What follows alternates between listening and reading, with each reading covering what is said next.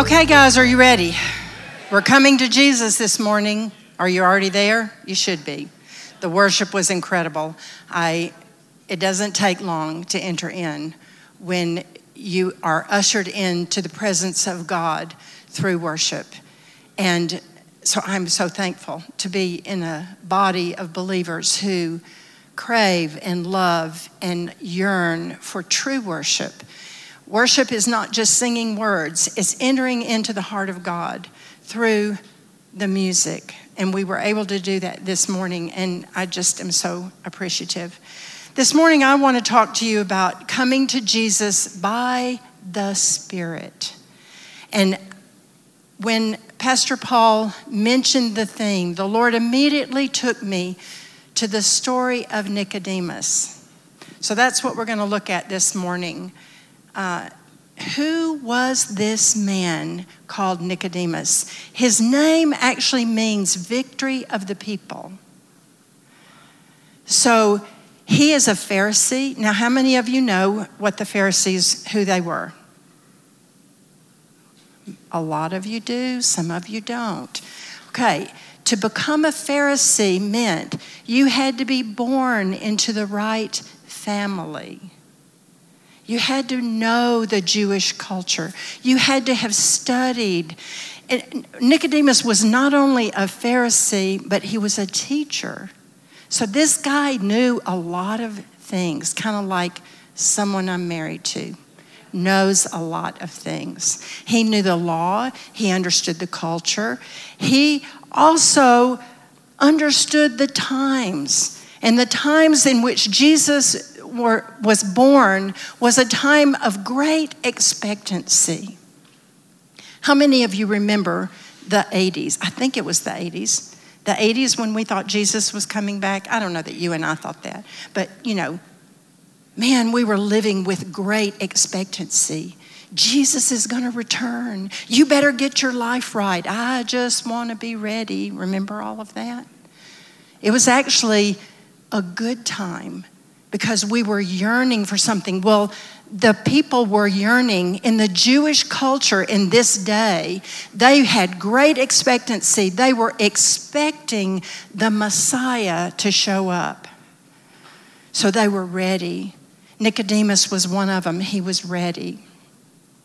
Well, there were a few downsides to the, to the Pharisees. The Pharisees, we would call them legalistic. We would call them set in their ways. We would call them unbending and uncaring. They were, they were rigid to the law. You better follow the thing right or you're out of here.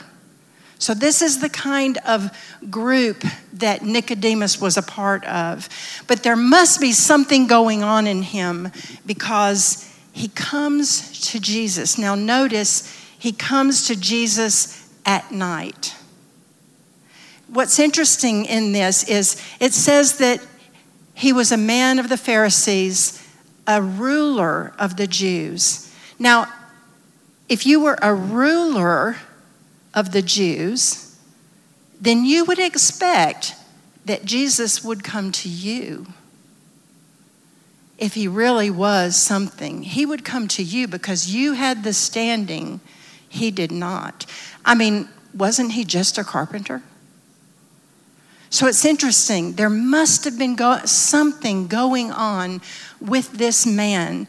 Was he going as a ruler to just vet Jesus and see what he was all about?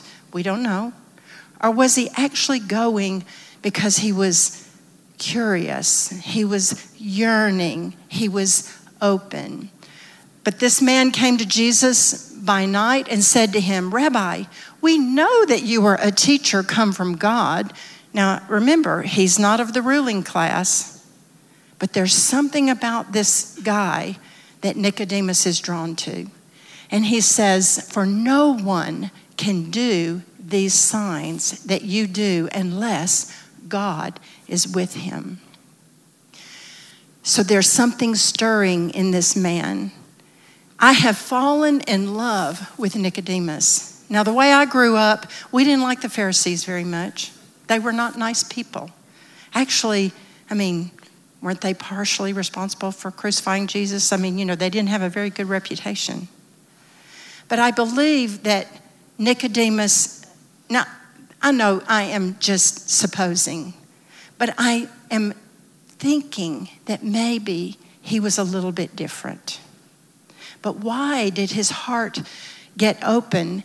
It was open because of the signs that Jesus had been doing. All right, what were those signs? Those signs, if you look back in the second chapter of John, the first sign that Jesus did was the changing the water to wine. That was pretty big sign right there. I don't know very many people that can do that. So Jesus does that. They're probably pretty amazed at him. And then if you go on down to the end of the chapter, he cleanses the temple. Now, that's a whole different kind of sign.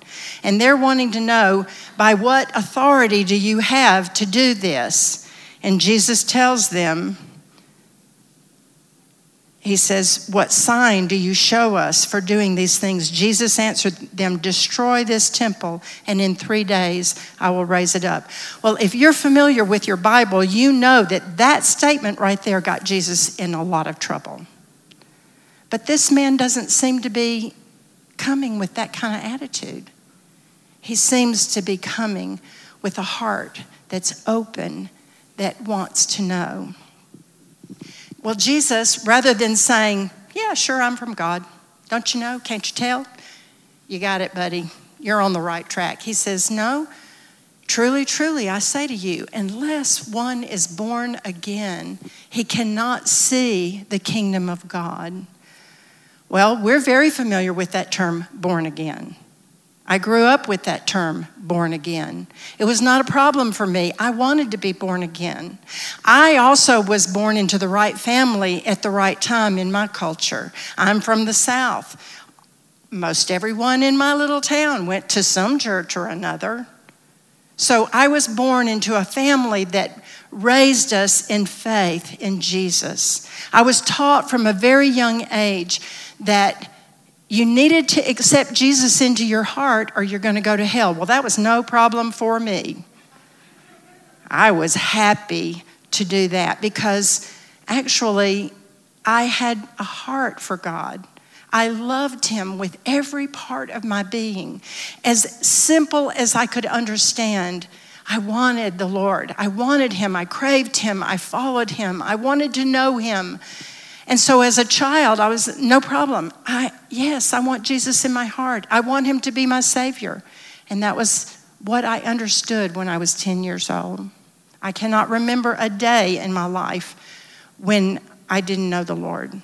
But Nicodemus, he's faced with a quandary. Unless you're born again, you cannot come into the kingdom. Well, let's look at what was going on in that time. We're, we're now looking at a passage in Luke.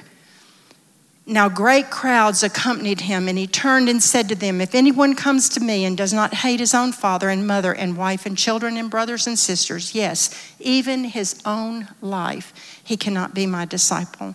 Whoever does not bear his own cross and come after me cannot be my disciple. Nicodemus was in the revival party. They were praying for a restoration of their nation. Remember, their nation has been taken over by Rome. They have no, they have authority within their Jewish culture, but they're being oppressed by another nation. And they are yearning for a revival. They want the Messiah to come and get them out of this mess. So there was no problem they're all yearning to be a part. They're following whoever seems to have authority, whoever seems to have a voice. So, but remember, the Pharisees as a whole would come against Jesus because you can't get this stuff just anywhere. It was very different for them, it was not in their culture. I'm moving the slides by accident. So Nicodemus comes asking, Jesus has said, You can't see the kingdom unless you're born again. Now, for me, I always understood that verse right there. You can't be in the kingdom unless you're born again. That was my understanding. But even as I studied this week, there was a shift in my perspective. You cannot see the kingdom unless you're born again. What does that mean? You cannot perceive the kingdom. You're not going to recognize the kingdom unless you're born again. So, what does it mean to be born again?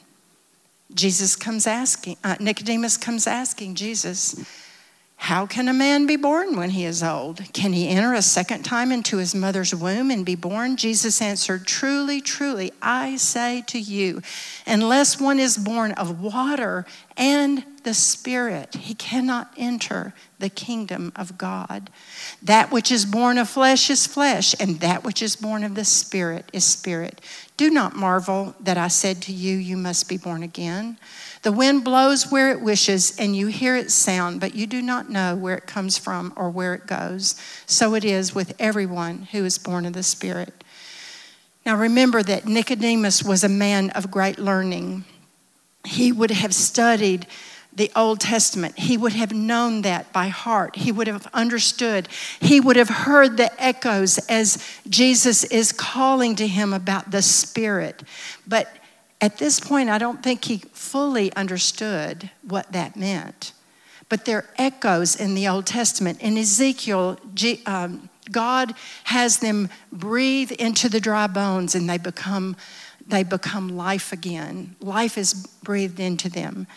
But if we go back even to John 1, hold on a second, let me get there.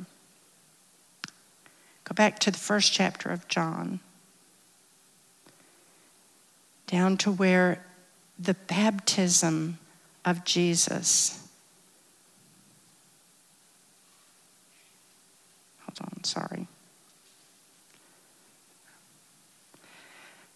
John bore witness. He said, I, I myself, this is John the Baptist, did not know him, but for this purpose I came, baptizing with water that he might be revealed to Israel. And John bore witness I saw the Spirit descend from heaven like a dove, and it remained on him. I myself did not know him, but he who sent me to baptize with water said to me, He on whom you see the Spirit descend and remain, this is he who baptizes with the Holy Spirit.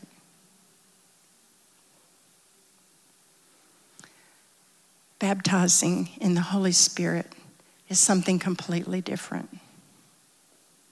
I was baptized at 10. I had my water baptism. I told you I had a yearning for God all my life.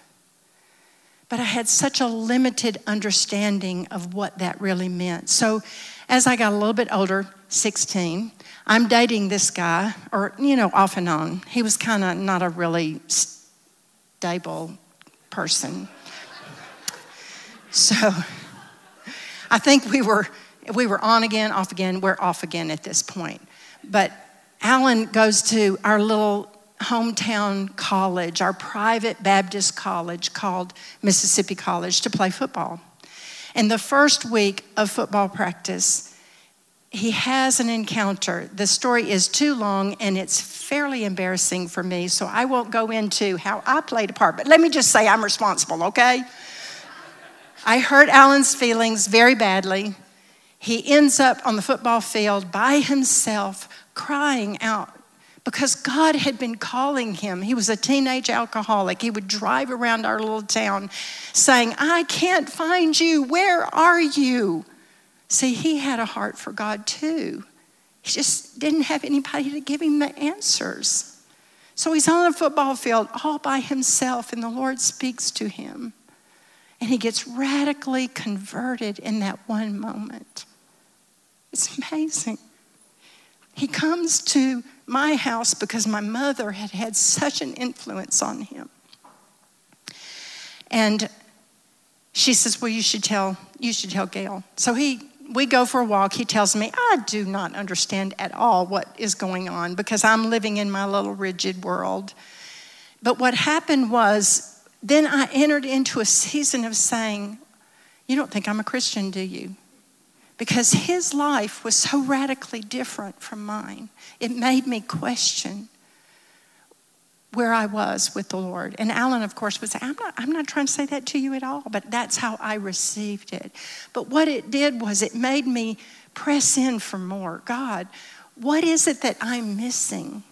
Well, then I was taught well, not only do you need to have Jesus as your Savior, but you need Him as your Lord. Oh, well, that's no problem. I'll do that too it was a shift in my perspective that I understood okay, every part of me belongs to the Lord, and He gets to control my life in everything I do. So I made that step as, as a young person. And we followed that path for such a long time, and it was a good path, guys. It was a good path. We loved the Lord, we served the Lord, we worshiped Him in every way we knew how. But then in the late 90s, Alan began to have experiences in the Holy Spirit that I was so uncomfortable with. It, for one, it threatened my security. And I was pretty mad about that. Like, hmm, I hate you. Go somewhere else. And for the first time in our relationship, I thought, Lord, I can't go where he's going. And you know what it was? It, look, I know we had the Holy Spirit, but it was walking in the Spirit, flowing in the Spirit, allowing the Holy Spirit to envelop us and overcome us and flow out of us. It was a shift and a difference that I would not change for anything. But the season of transition in that was not easy for me. And do you know what it took for me to be comfortable? Well, let me say to be open. It took me a long time to be comfortable. So if you come in here and you come from a different background and all the ways that we do things are different, I understand you so well. I was the one running out of the building because screaming like, "What have you gotten me into? I hate you." That was me. But here's what it took just like Nicodemus, it took a sign. I needed a sign. So when Alan comes home and he tells me that he has had these experiences, and I tell him I hate you, and he says, I promise I, if it does me no good, I'll stop. Now, we haven't started this church yet. We're in a different denomination that wasn't real keen on this idea either. Alan thought, well, if my wife reacted that way, well, I can imagine how everybody else is going to react. So maybe I'll just keep this to myself. A year go, goes by. Alan is continuing in his private life to press into this new thing that was bringing him so much comfort, healing, uh, breakthrough, deliverance. It was amazing for him. And all I'm doing is I'm going about my business, but I'm watching. I'm watching. I'm watching. And I'm telling you, you talk about the patience, the patience of Alan Hawkins to wait for the Lord to work in my life so that we could be on the same page instead of rushing ahead of me and creating so much destruction in our family. I'm so grateful that He has walked in wisdom all these years. A year goes by and He becomes my sign. And I finally say, You know, I don't know what has happened to you, but you're not the same person that you were. I'm still very afraid of what's happening, but will you explain to me what's going on? And he used to talk to me about when um, you got to be really old to under, remember defragging computers, you know, when the screen would, he would say, It feels like I'm being defragged on the inside. It's like God was knitting him back together. But it was the sign that I needed that would open my heart to say, okay, I, I, I do want to know. I do want to receive whatever's happened to you, I want it. And it still took quite a while. It wasn't, look, I think life is like this. We get miraculous breakthrough moments and then we walk out a process. We get miraculous breakthrough moments and then we walk out a process. Your family cannot do it for you.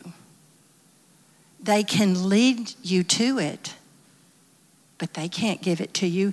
Nicodemus was in the right family, and he is being shaken to his very core by this man who seems to have authority from someone other than anything on this earth. And he's open, but you know, Jesus is basically telling him it doesn't matter what family you're in. It matters what family you become. He's opening the door. The, truth is, the time that they're in, the nation of Israel is about to fulfill their calling. And then everything is going to change. But Nicodemus doesn't know that. Here's what I think I think that Jesus is going after his heart. The next slide says Jesus Nicodemus comes seeking. Nicodemus, you know, if he was a rigid, hateful Pharisee, he would have been cursing Jesus in that moment. That's not what he's doing. He's entering in, asking more questions. That's what had to happen in my life. Instead of being afraid and shutting everything off, I had to open my heart and begin to ask questions. So Nicodemus says, How can these things be? And Jesus, are you a teacher of Israel and yet you do not understand these things? Truly, truly, I say to you, we speak of what we know and bear witness to what we have seen, but you do not receive our testimony. If I have told you earthly things and you do not believe, how can you believe if I tell you heavenly things? All right, here's the quandary for us today. We are living in an earthly realm. We're bringing the heavenly realm to the earthly realm. How can you understand the heavenly realm without the Spirit of God? This is what he's trying to bring Nicodemus into. The truth is, we know the rest of the story. We know that Nicodemus does become a disciple. In chapter 7 of John, he takes his authority and goes before the Sanhedrin and he makes an appeal to, to do the right thing on behalf of Jesus. And then late in the chapter, late in the book, we, we learn that Nicodemus was actually asking for the body of Jesus after he's dead preparing his body. I was thinking about, I'm telling you, it's agony for me to preach because the Lord keeps me up all night. And I'm okay with that. But there's a cost. I am imagining Nicodemus and Joseph taking the body of Jesus and preparing him for burial. What grief they must have had. Because yet, their eyes were not completely open. But they're in a process. They're getting there, right, Kitty? We're getting there. It doesn't often happen overnight. Sometimes it's a process. And you got to be okay with the process. But you can't stop pressing in for what God has for you. Because I'm telling you, we're coming to Jesus with fresh eyes, fresh understanding, fresh Holy Spirit. I don't want you putting up the other slides, but I'll just tell you, he goes on to tell Nicodemus that no one has ascended into heaven except for he who has descended, the Son of Man. As Moses lifted up the serpent in the wilderness, so must the Son of Man be lifted up, that whoever believes in him will have eternal life. He is telling, he's giving Nicodemus insight into the rest of the story of their destiny as a nation. Jesus did not do that very often. Most of the time, from my reading, he speaks in riddles. He speaks in parables, and you're like, huh? What? Huh? What? But in this case, Nicodemus would know what he's talking about because he knew the scripture. Your perspective changes when you are filled with his spirit. Then, he, then we have the most famous verse, I think, in all of scripture. John 3:16. Most children learn this is one of the first verses they ever learn. For God so what? Loved the world that he gave his only son that whoever believes in him should not perish but have eternal life. For God did not send his son into the world to what? Condemn the world, but in order that the world might be saved through him. Whoever believes in him is not condemned, but whoever does not believe in him is do, does not believe is condemned already because he has not believed in the name of the only son of God. Another shift for me as I became an adult was wait a minute. Are you telling me that God's not up there angry and ready to just whack me over the head? Because that's how I envisioned him. I envisioned him as a Pharisee that I had to do everything just right, or he was not going to be pleased with me. And I had it all wrong. Because really, he loves me. He wants to draw me to himself. He wants to fill me with his presence, which changes me and enables me to then serve him. Got it? It is an upside down kingdom. We do not serve him to please him, we receive him, and it's from that place that then we graciously, happily, joyfully serve him. I just love the gospel. I love the simplicity of Jesus. I love, eh, some days I think, I'll get a, a fresh revelation of something. Some days, I, I think you're probably like me. I think I know a lot. Hey, I've been around for a long time. I'm old.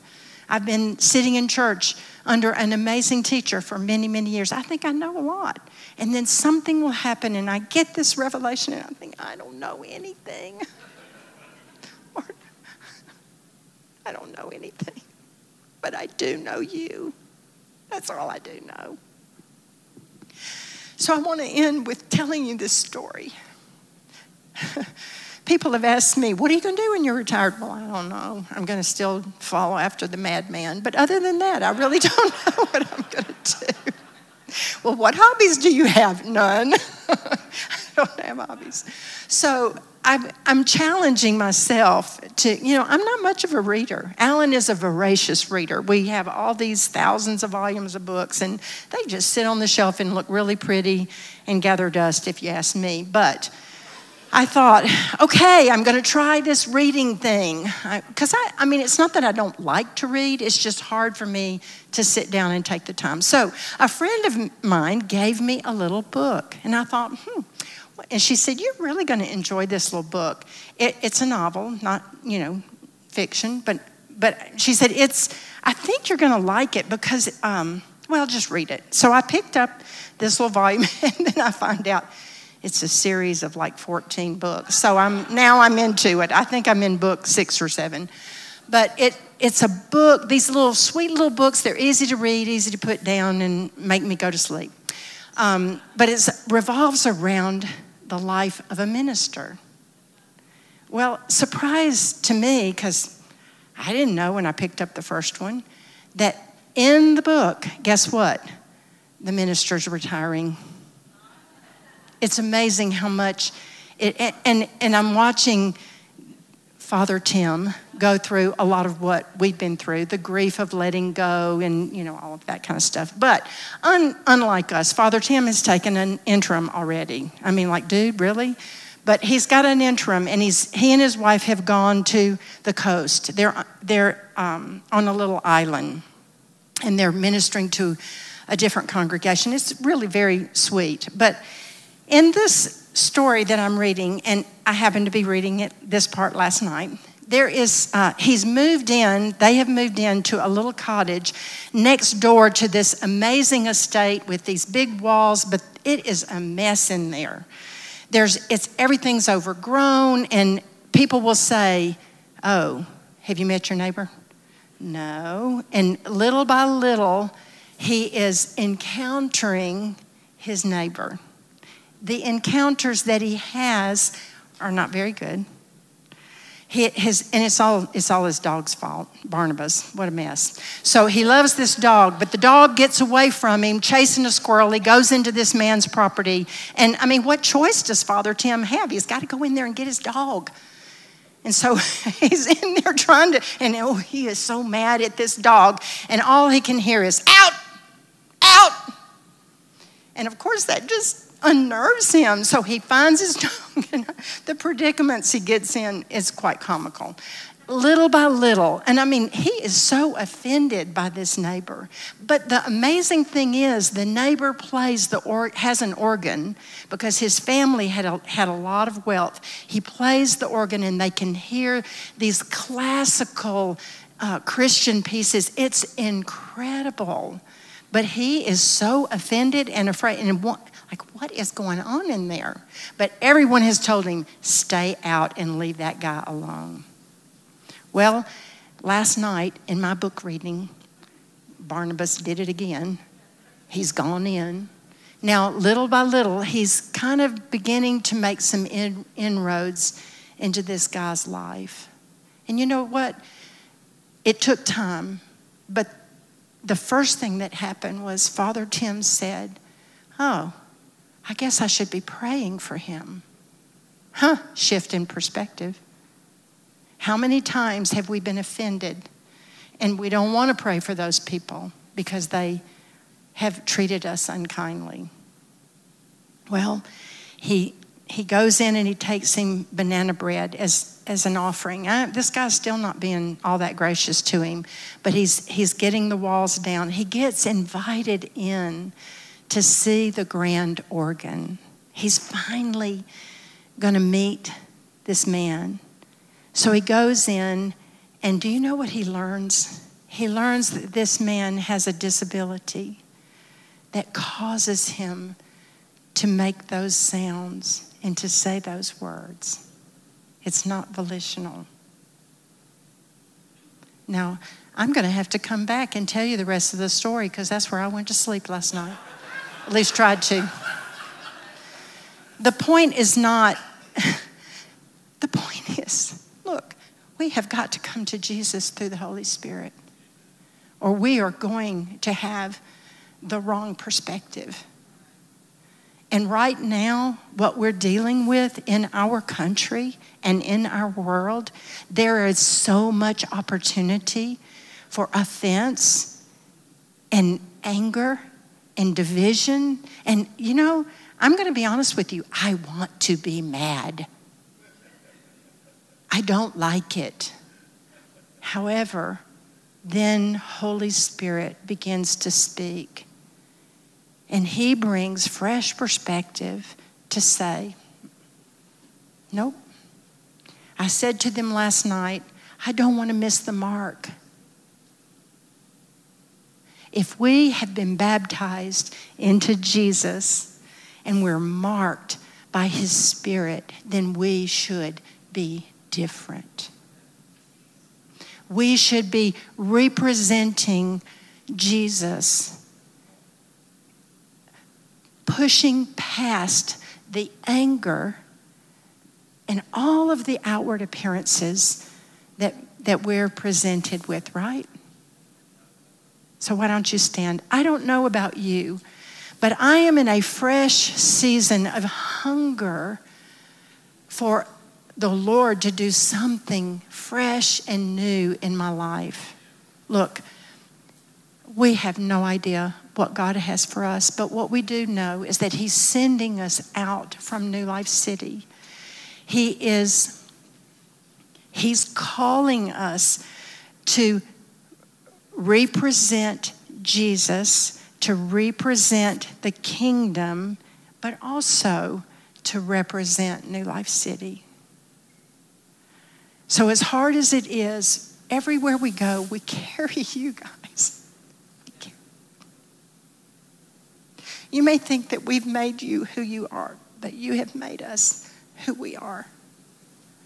You cannot get this stuff just anywhere. So, Father, we just invite you to come. Speak to us clearly, Lord. What do you have for us in this season? I don't know what you need, but you do, and the Lord does. So if He is speaking to you, whether it's something that you have a need in your own life or if it's a need in someone else's life, the altar is always open. I remember being in another denomination where we never prayed. We only received new people, and I would cry out, God, I just wish somebody would pray for me. That's what we do here. Every time we meet, we say, Come, come.